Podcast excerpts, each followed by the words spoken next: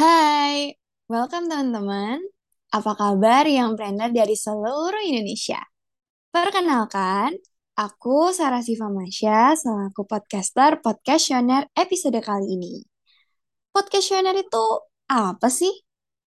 Hmm, Podcaster itu adalah salah satu program dari Fictioner Indonesia. Nah, buat teman-teman yang belum tahu nih, Fictioner Indonesia adalah wadah pengembangan bisnis bagi Gen Z yang memberikan banyak konten edukasi bisnis bagi masyarakat, terutama remaja-remaja Gen Z. Oke, kita balik ke topik awal. Nah, Podcaster pada tahun ini akan membawakan tema utama yaitu business leadership. Kita akan mengupas bersama mengenai seluk-beluk bisnis leadership dengan narasumber kita yang tentunya berpengalaman dan bakal insightful banget. Oke, pada podcaster yang pertama ini, kita akan membahas mengenai how to be a good business leader. Cara kita, terutama sebagai remaja, menjadi pemimpin dari bisnis yang kita kelola.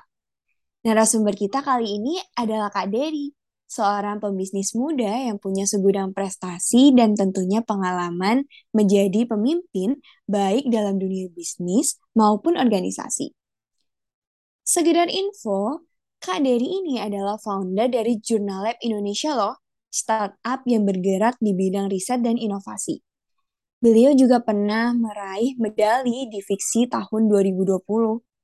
Selain itu, Kak Dery punya histori yang bisa dibilang keren banget.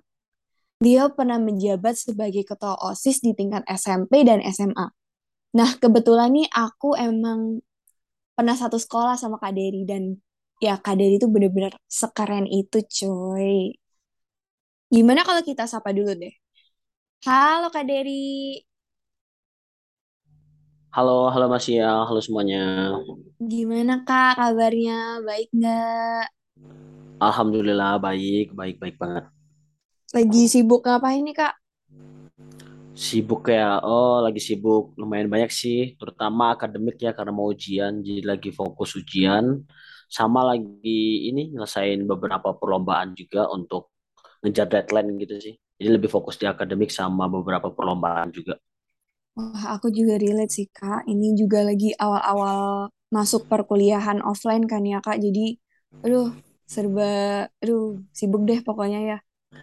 Bener, bener banget, bener banget. Apalagi yang eh, anak-anak ini ya, yang biasanya masuknya duluan gitu ya, di Agustus-Agustus itu udah relate banget sekarang lagi hektik-hektik dan tinggi-tingginya Uh, iya, fase-fase setuju. kuliah gitu. Bagi yang masuknya agak telat mungkin masih tenang-tenang gitu sih. Jadi ya udahlah dinikmatin aja. Iya, buat teman-teman semuanya tetap semangat ya, meskipun ada gempuran eh, banyak hal di masa-masa sekarang ini. Oke, lanjut nih.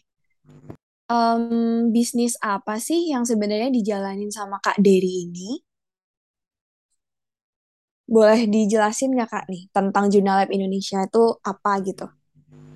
Oh, boleh, boleh, boleh. Hmm, bisnis yang aku jalani sekarang ya, itu tentang namanya Jurnal Lab Indonesia, yaitu sebuah platform one stop solution mengenai riset dan inovasi.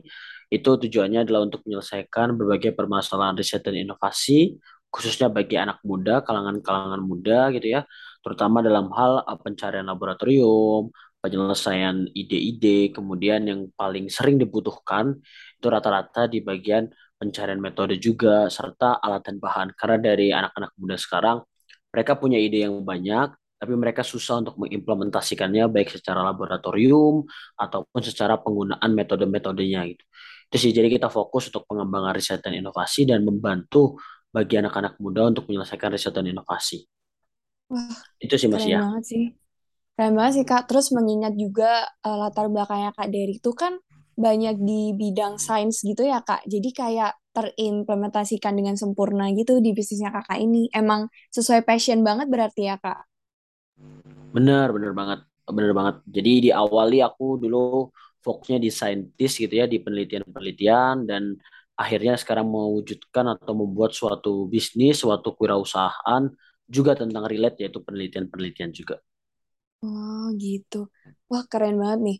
Terus sejauh berjalannya bisnis ini, cara memimpin sebuah bisnis ala Kak Dery itu apa sih Kak? Boleh di-spill nggak nih dikit-dikit ke teman-teman uh, sobat trainer di sini? Oke, boleh, boleh banget. Eh, kalau dari aku cara memimpinnya ya, terutama di bisnis ini, itu sesuai orientasi ya. Karena dari aku pribadi lebih suka sesuai orientasi. Jadi kita ada orientasi apa, tujuan kita apa di akhir, inginnya kita gimana gitu. Itu yang menjadi acuan utama eh, dalam aku memimpin sebuah bisnis ataupun organisasi apa pun itu. Nah, orientasinya itu gimana? Jadi di awal kita udah nentuin kira-kira uh, kita mau ngapain dalam jangka waktu pendek misal satu dua bulan atau dalam jangka waktu panjang 6 sampai 12 bulan gitu ya. Dari sana kita mulai eksekusi kira-kira apa aja yang mau kita jalanin dalam dalam membuat apa membuat bisnis itu berjalan. Jadi kita pertama dari aku pribadi selalu sesuai orientasi karena nantinya kalau kita sudah sesuai orientasi pastinya gitu ya dalam perjalanannya kita tidak mungkin kehilangan arah gitu karena kita tahu arah kita bakal berakhir di mana gitu. Iya, Itu betul sih yang paling penting. Dan yang kedua mungkin kalau dari aku lebih ke kepribadian kita masing-masing gitu ya. Gimana Hmm, caranya kita sebagai pemimpin bisa menyesuaikan diri dengan orang-orang di bawah kita gitu ya. Tapi tentu jangan sampai mengubah pribadi kamu atau mengubah prinsip-prinsip kamu gitu ya.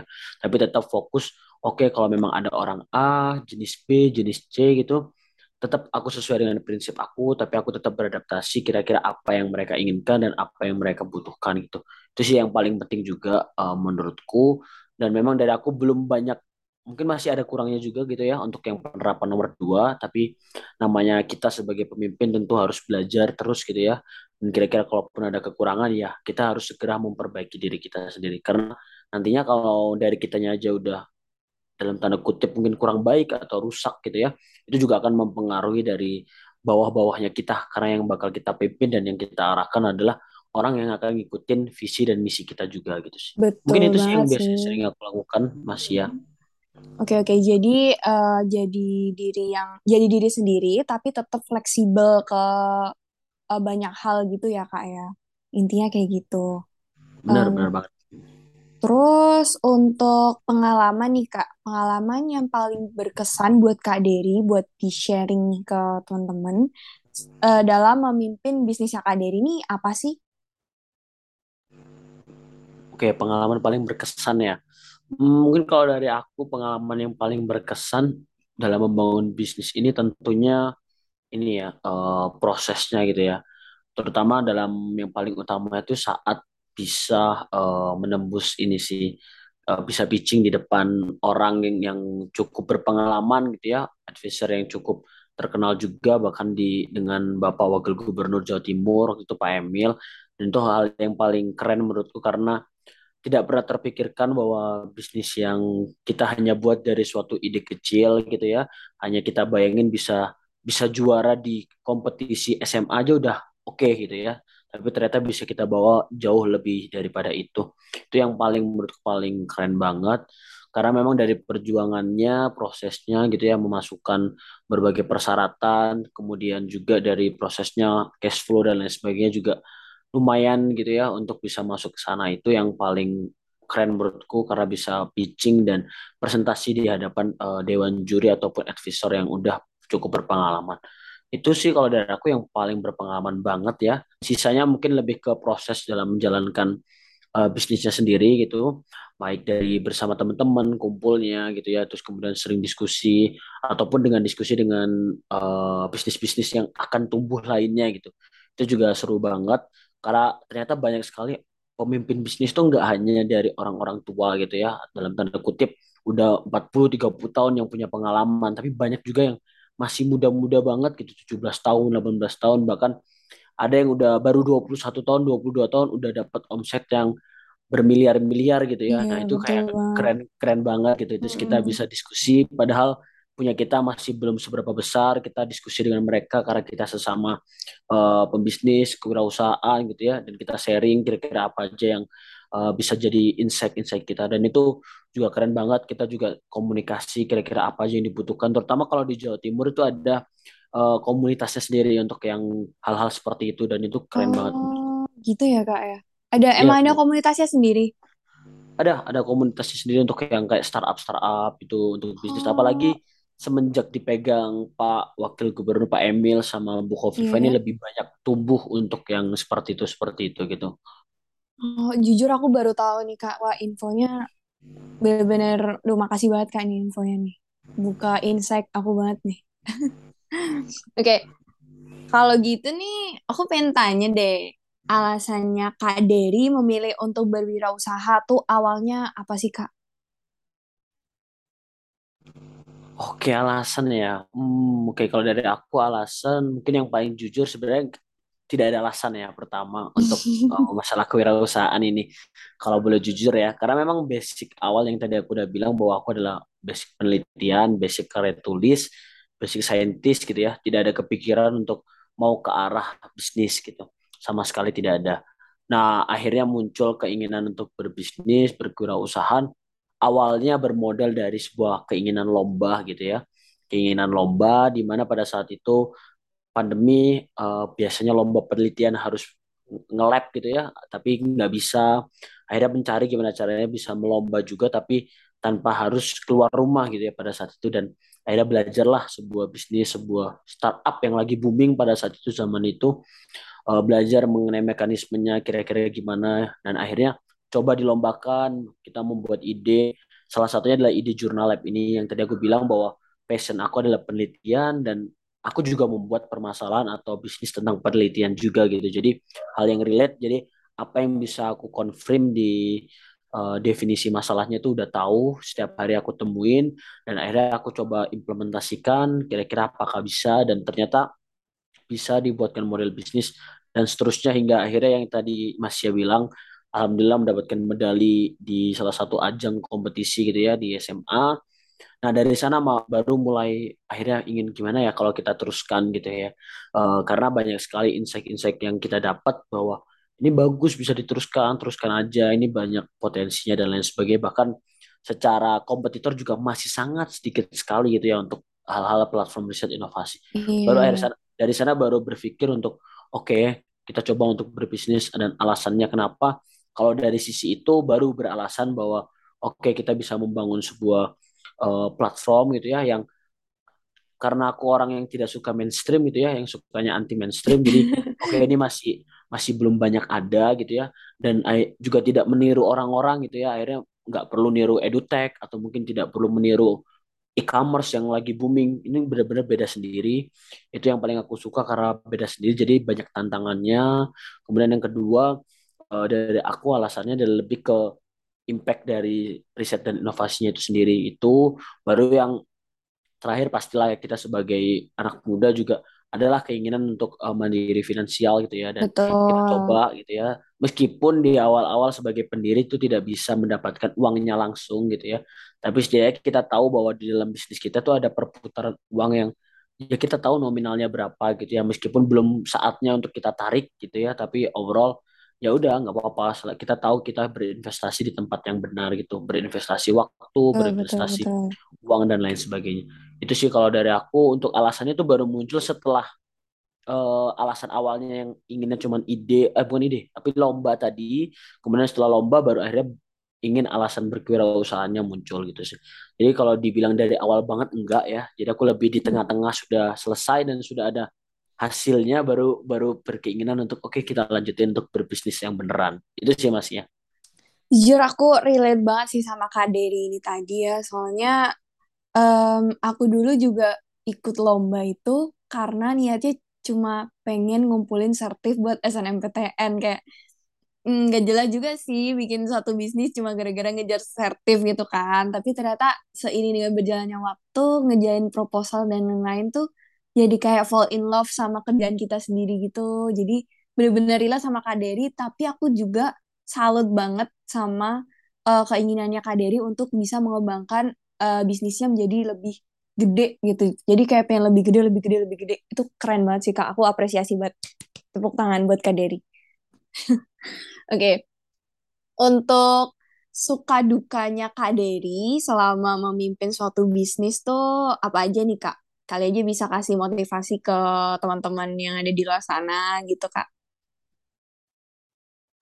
oke motivasi ya Uh, aku juga bingung mau kasih motivasi apa karena aku juga gak seberapa bagus ya kalau kasih motivasi. Mungkin kalau dari aku lebih ke pengalaman aja ya.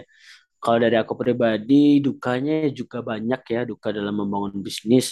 Apalagi kita yang baru pemula banget gitu ya, bekerja sama dengan teman-teman kita, dengan orang-orang lain gitu ya. Itu kayak perlu banyak apa ya tekanan juga ya dari kita Iya, pribadi. betul, betul, betul. Eh, ketambahan juga dari sisi kita masih mahasiswa yang banyak sekali tentang akademik pendidikan yang masih perlu kita kejar, target-target dari orang tua yang masih perlu kita selesaikan sebelum kita benar-benar free gitu ya, sebagai individu yang free dalam artian benar-benar bisa melakukan sesuai keinginan.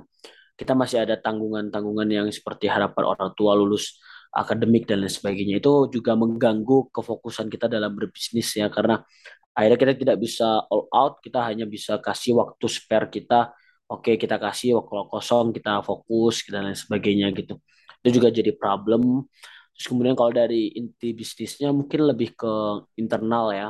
Karena dalam internal itu kita banyak sekali perbedaan pendapat perbedaan uh, pandangan perbedaan uh, apa ya ide gitu ya. Dan iya, itu gimana sering cara banget kita pasti bisa yang kayak gitu ya. Benar benar banget. Sering banget terjadi gitu ya. Uh, gimana cara kita bisa mengkombinasikannya tuh juga bukan hal yang mudah gitu ya karena ada masalah ada waktunya di mana klimaksnya itu datang gitu ya. Ternyata tidak bisa menemukan solusi di saat hari itu juga gitu. Perlu waktu lama lagi gitu. Itu yang uh, benar-benar butuh butuh ekstra kerja keras banget untuk mengatur sebuah internal. Karena dari internal sendiri uh, akan berpengaruh ke eksternal. Jadi kita mau nyelesain apa di eksternal kalau internal kita kurang bagus juga ya bakal bakal banyak ini bakal banyak crash gitu ya. Nah, dari hmm. dari sini juga aku banyak belajar gitu ya untuk yang duka mengenai pengurusan internal, mengenai pembagian waktu itu sangat banyak belajar dan uh, banyak hal yang akhirnya perlu diputuskan meskipun keputusan itu kadang tidak menyenangkan gitu ya. Itu juga sebagai salah satu pendiri, pimpinan ataupun hal orang-orang penting di sananya ya kita harus menentukan keputusan itu. Itu yang kadang bikin sedih itu kalau buat keputusan yang tidak menyenangkan itu yang kayak sebenarnya sayang banget gitu. Tapi kalau sebagai manusia mungkin sedih ya, tapi sebagai uh, orang yang mimpin bisnis ya mau nggak mau harus dilakukan daripada harus realistis yang lah hancur. ya kak ya. Iya benar, hmm. Harus realistis daripada bisnisnya yang harus collab gitu ya. Jadi pilihan kita hmm. tinggal ya mau sebagai manusia atau mau sebagai pembisnis gitu ya. Jadi kita harus menempatkan diri dengan baik. Kalau sukanya juga banyak gitu ya sukanya. Nah, tadi yang aku bilang ya, pertama kita bisa approach dengan berbagai komunitas, berbagai orang-orang, bahkan dengan orang-orang yang sudah memiliki skill-skill yang jauh di atas kita dan mereka masih uh, apa ya seperti ilmu padi ya semakin merunduk ya semakin bersih semakin merunduk dan mereka banyak jelasin ke kita akhirnya kita komunikasi sama mereka. Itu yang keren juga. Terus ah, tidak terbayangkan kalau kita berada di lingkungan yang sering bahas-bahas seperti itu kasih insight-insight seperti itu. Biasanya kita di mungkin di sekolah ya yang kita bahas apa PR gitu ya ujian yeah. gitu ya. Uh, mungkin kalau yang buruk mungkin contekan gitu ya. Eh, gimana udah selesai atau belum? gitu ya. Nah itu betul, mungkin betul, betul, kita cuma di sana-sana aja atau eh kapan main atau mungkin nongkrong gitu ya atau uh, ngapain nih jam kos nah mungkin itu ya. tapi kalau kadang kalau di komunitas ini kadang bahasnya banyak gitu ya. Hari ini ada insight ini gitu ya. Hari ini ada masalah ini. Oh, uh, hari ini ada updatean ini. Jadi kayak kita oke okay, tahu gitu kira-kira gimana perkembangan dan nanti bisnis kita mau diarahin ke mana. Itu juga dari segi internal juga banyak gitu ya. Meskipun banyak konflik atau banyak perbedaan ya alhasil uh, kita menemukan banyak orang-orang baru gitu ya. Kita banyak menemukan ide-ide baru dan uh, tadi ya semakin banyak masalahnya terkadang ya bukan seringnya ya terkadang semakin banyak lebih bonding gitu ya hmm. tapi itu hmm. sesuai ya uh, masalahnya bagaimana dulu gitu kalau masalahnya juga yang benar-benar kompleks banget ya mungkin beda lagi ceritanya tapi overall pasti setiap ada setiap masalah pasti ada solusinya kan dan itu ya udahlah kita harus coba cari untuk hal itu itu sih mungkin kalau dari aku untuk sukanya ya secara internal dan eksternal kurang lebih seperti itu ya selain masalah dasar misal uh, sukanya adalah dapat duit atau mungkin dapat achievement, dapat pujian. Nah, itu itu juga dapat gitu ya, tapi ya ya udahlah itu itu pasti dapat kalau lu membangun sesuatu dan sesuatu itu terlihat achievementnya gitu ya pasti hmm. pasti lu semua bakal didapat pujian dapat uh, keuntungan gitu ya itu pasti dapat gitu ya cuman tinggal gimana caranya kita mengelola sukanya itu. Jangan sampai kitanya dari dari kita itu apa ya terbawa dan akhirnya lupa sama akhir tujuan kita atau visi kita apa. Itu sih mungkin masih ya. Oke, tuh dicatat ya teman-teman. Jadi meskipun susah banget ngatur waktu, manajemen waktu, dan eh, juga ketemu sama yang namanya jenuh, capek, tapi kadang pasti akan terbayar sama eh, pujian-pujian dari orang-orang besar. Apalagi buat teman-teman yang punya love language ini, words of affirmation gitu ya. Lu pasti bakal seneng banget nih dapet eh, kata-kata mutiara dari orang yang jauh tinggi di atas kita tuh kayak um, obrolan kita sama Kak Dery hari ini bener-bener insightful ya, banyak sharing-sharing tentang gimana sih bisnis yang sesungguhnya itu. Nah, itu bisa jadi uh, sebuah titik awal atau juga motiv motivasi buat teman-teman yang ada di luar sana. Jadi dari yang awalnya tadi kita bahas kesibukannya Kak Dery yang lagi kuliah, hektik dan sebagainya, tapi juga bisa uh, mengimbangi bisnisnya juga, terus juga ada tips-tips memimpin ala Kak Dery yang harus fleksibel, tapi juga harus tetap jadi diri sendiri, sampai ke suka duka Kak Dery dalam uh, memimpin sebuah bisnis.